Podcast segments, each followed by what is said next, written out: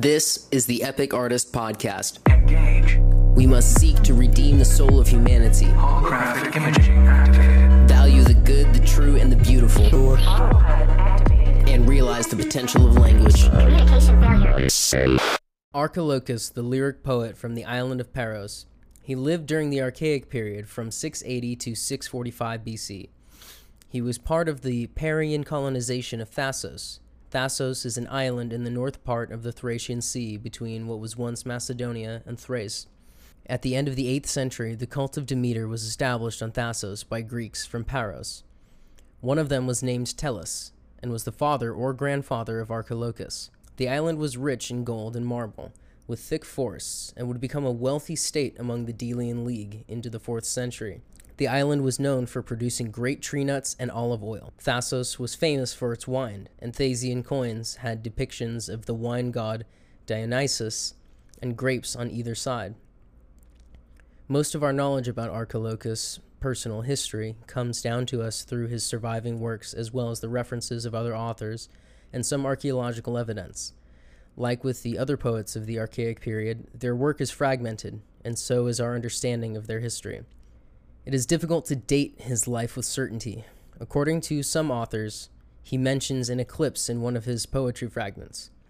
There were three eclipses that would have been visible in the Aegean between the late 8th and mid 7th centuries. We cannot know for sure that this reference was to himself or not, considering he is often a character in his own poetry. His works are not yet complete despite acquiring more papyrus documents over the centuries.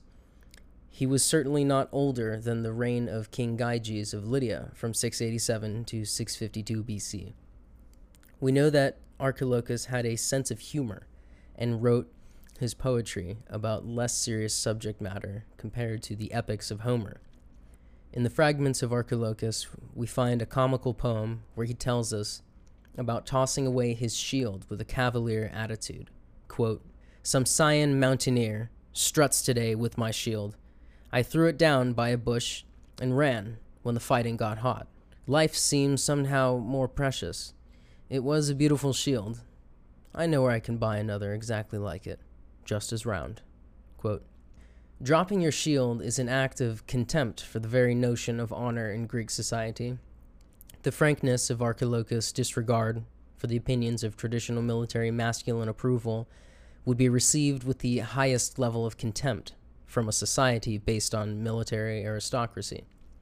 He weighs out the value of life against the value of his shield and assures his audience that it can be replaced, unlike his life.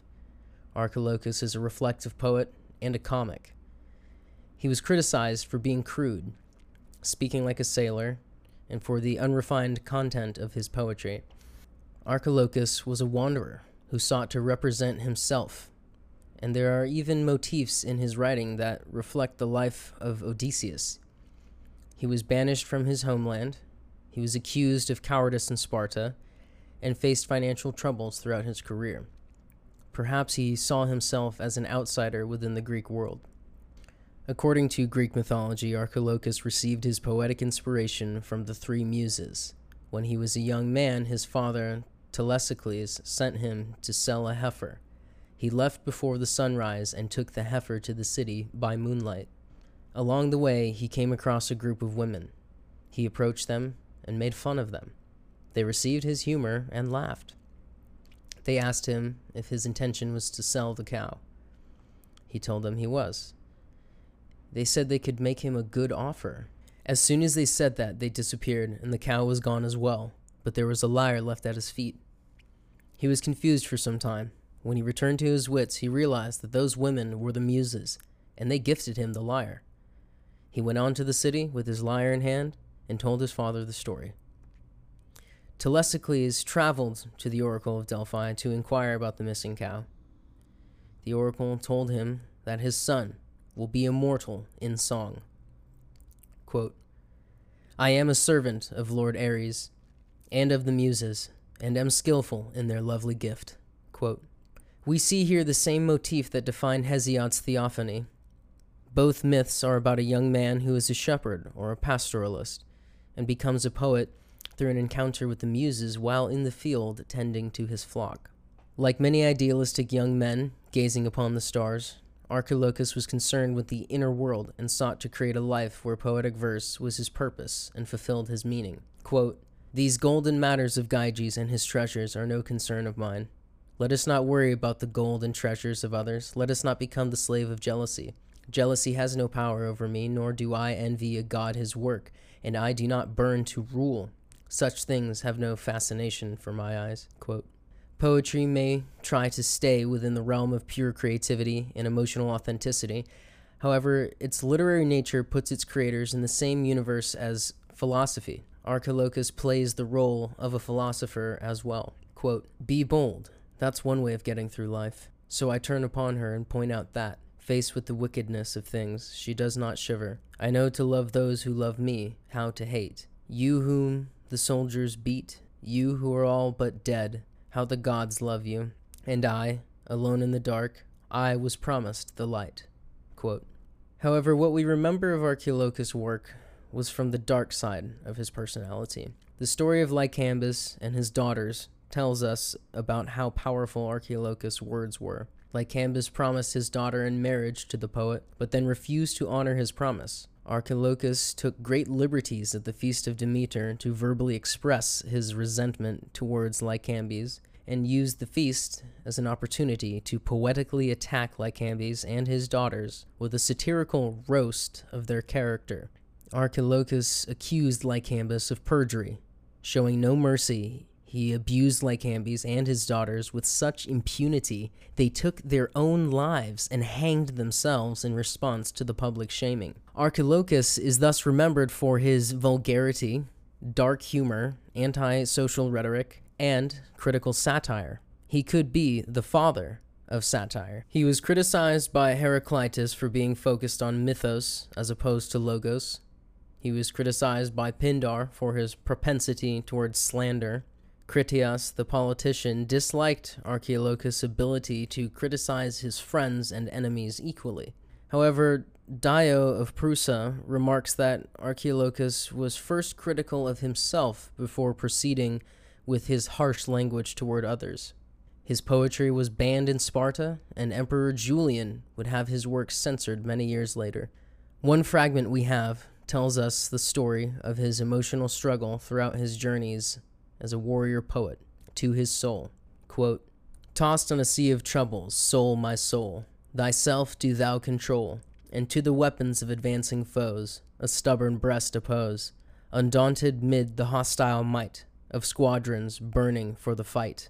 Thine be no boasting when the victor's crown wins these deserved renown. Thine no dejected sorrow when defeat would urge a base retreat. Rejoice in joyous things, nor overmuch let grief get thy bosom touch midst evil, and still bear in mind how changeful are the ways of humankind.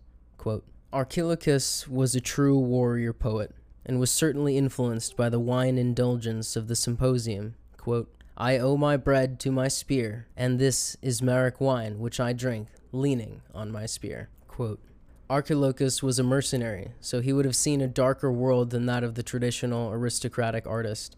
He certainly would have seen violence and sex in a way that was visceral and possibly dissatisfying in its animalistic authenticity. Quote, Just as either a Thracian man or a Phrygian sucks up beer with a straw, she was toiling away, crouched down. Quote, it is likely that he would see Thracians and Phrygians as barbarians, and apparently men who enjoy fellatio.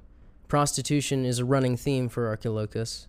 Quote, Often money gathered together by long time and labor is poured down into the gut of a prostitute. Quote, it's likely that he sought out prostitutes and experienced for himself some of the very things he shamed about sexuality in his society. Archilochus might have struggled to establish himself with honor in his city, and consequently could not find a wife of the social status he desired. This could have added to his resentments and sexual frustrations. However, I think that many men can relate to such feelings. The desire for sex can bring out the best of a man and the worst. He was a man who appreciated beauty, and he had romantic thoughts. Quote, and her hair cast shadows on her shoulders and breast. Perfumed hair and breast even an old man might have fallen in love with. Quote, though he often has motifs of sexual resentment and violence. Quote, What I might touch Neobule's hand and fall forcefully on her body, and press belly to belly and thighs to thighs.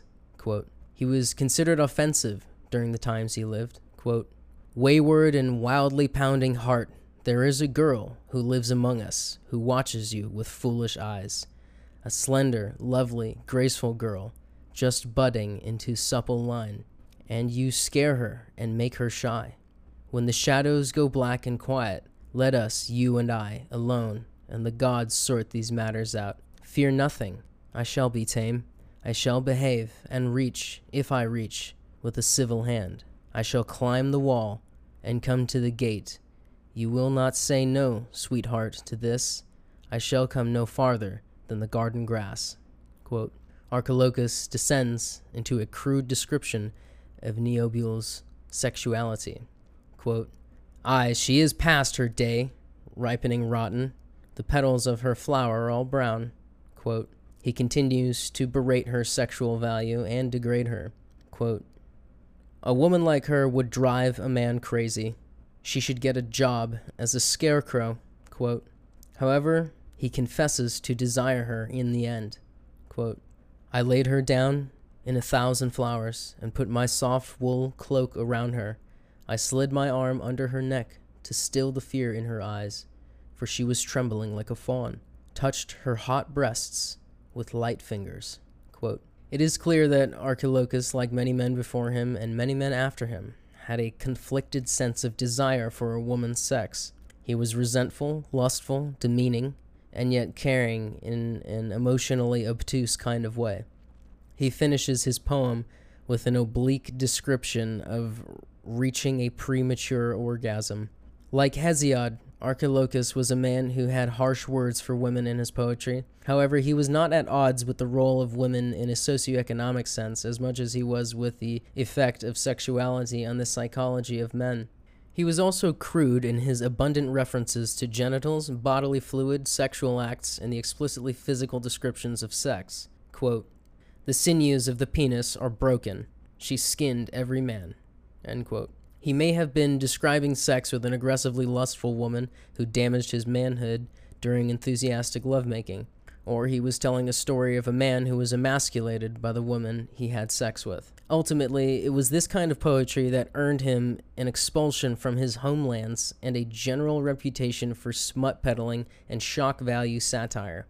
He reminds me of the American comedian Andrew Dice Clay.